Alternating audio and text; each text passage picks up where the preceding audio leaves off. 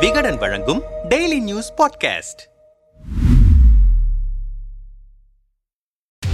இஸ்ரேலின் பிரதமராக மீண்டும் பெஞ்சமின் நெதன்யாகு பதற்றத்தில் பாலஸ்தீனியர்கள். இஸ்ரேலின் பதினைந்து ஆண்டுகள் பெஞ்சமின் நெதன்யாகு பிரதமராக இருந்துள்ளார். இவர் லிகுட் கட்சியை சேர்ந்தவராவார் முன்னதாக கடந்த இரண்டாயிரத்தி பதினெட்டாம் ஆண்டு நடைபெற்ற பொது தேர்தலில் வெற்றி பெற்று கூட்டணி ஆட்சி மூலம் நெதன்யாகு பிரதமரானார். பிறகு ஏற்பட்ட குழப்பத்தில் கூட்டணி கட்சிகள் தங்களது ஆதரவை வாபஸ் பெற்றுக் கொண்டன. இதையடுத்து நெதன்யாகு கடந்த ஆண்டு ஜூன் மாதம் இஸ்ரேல் பிரதமர் பதவியிலிருந்து விலகினார். தொடர்ந்து தேர்தல் நடத்தப்பட்டு இதில் எந்த கட்சிக்கும் பெரும்பான்மை கிடைக்கவில்லை. பிறகு நப்தாலி பென்னட் சிறிய கட்சிகளுடன் கூட்டணி அமைத்து ஆட்சி அமைத்தார். இவர் யாமினா கட்சியை சேர்ந்தவராவார். வழக்கம் போல் கூட்டணி கட்சிகள் நப்தாலி பென்னட்டுக்கு வழங்கி வந்த ஆதரவை முறித்துக் கொண்டன. பின்னர் மீண்டும் தேர்தல் நடத்த திட்டமிடப்பட்டது. அப்போது நவம்பர் மாதம் தேர்தல் நடக்கும் என அறிவிக்கப்பட்டது. மேலும் இடைக்கால பிரதமராக யாயிர் லாபிட் நியமிக்கப்பட்டார். முன்னதாக அறிவிக்கப்பட்டபடி கடந்த ஒன்றாம் தேதி தேர்தல் நடத்தப்பட்டது. இதில் முன்னாள் பிரதமர் பெஞ்சமின் நெதன்யாகுவுக்கும் யாயிர் லாபிட்டுக்கும் இடையே கடுமையான போட்டி நிலவி வந்தது. இஸ்ரேல் மொத்தம் நூத்தி இருபது தொகுதிகளை கொண்டதாகும். ஒவ்வொரு தொகுதியிலும் அரசியல் கட்சிகள் தீவிர வாக்கு சேகரிப்பில் ஈடுபட்டு வந்தன. தொடர்ந்து பொதுமக்கள் தங்களது வாக்குகளை பதிவு செய்தனர். இதனையடுத்து கடந்த இரண்டாம் தேதி வாக்கு எண்ணிக்கை நடந்தது. வாக்கு எண்ணிக்கை ஆரம்பத்திலிருந்தே பெஞ்சமின் நெதன்யாகுவுக்கு சாதகமாக இருந்தது. முன்னதாக அந்நாட்டு ஊடகங்கள் நடத்திய கருத்து கணிப்பில் பெஞ்சமின் தான் வெற்றி பெறுவார் என்று கூறப்பட்டு வந்தது. அதன்படி முடிவுகளும் அமைந்தன. இதையடுத்து அவரின் கட்சியினரும் ஆதரவாளர்களும் உற்சாகமடைந்துள்ளனர். மறுபுறம் இது பாலஸ்தீனியர்கள் மற்றும் அருகில் உள்ள அரபு நாடுகளுக்கிடையே ஒரு விதமான பதற்றத்தை ஏற்படுத்தியுள்ளதாக தகவல் வெளியாகியுள்ளது. அதாவது கடந்த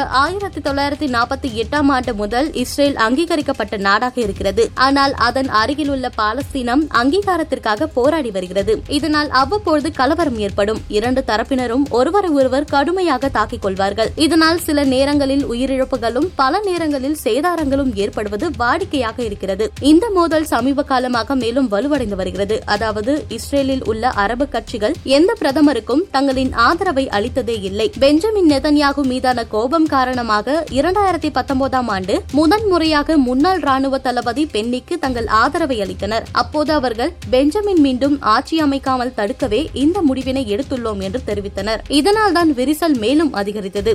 இந்த நிலையில் தற்போது மீண்டும் பிரதமராக பெஞ்சமின் நெதன்யாகு தேர்வாகியுள்ளதால் பதற்றம் ஏற்பட்டுள்ளதாக கூறப்படுகிறது. பெஞ்சமின் நெதன்யாகு வெற்றி பெற்றது இந்தியாவுக்கு சாதகமாக அமைந்துள்ளது என்கிறார்கள் சர்வதேச அரசியல் நோக்கர்கள். இந்தியாவுக்கும் இஸ்ரேலுக்குமான உறவு பல ஆண்டுகளாக தொடர்ந்து நல்ல நிலையில் நீடித்து வருகிறது. குறிப்பாக இந்திய பிரதமர் நரேந்திர மோடியும் பெஞ்சமின் நெதன்யாகவும் தொடர்ந்து இணக்கமாக இருந்து வருகிறார்கள். ராணுவத்திற்கு தேவையான கட்டமைப்புகளை உருவாக்குவதில் இஸ்ரேல் முன்னோடியாகவும் இருக்கிறது. மேலும் இந்தியாவுக்கும் அதில் ஒத்துழைப்பு வழங்கி வருகிறது. இதனால் வரும் காலங்களில் ராணுவ ரீதியிலான நட்பு இரு நாடுகளுக்கிடையே அதிகரிக்கும் என்று அரசியல் நோக்கர்கள் கருதுகிறார்கள்.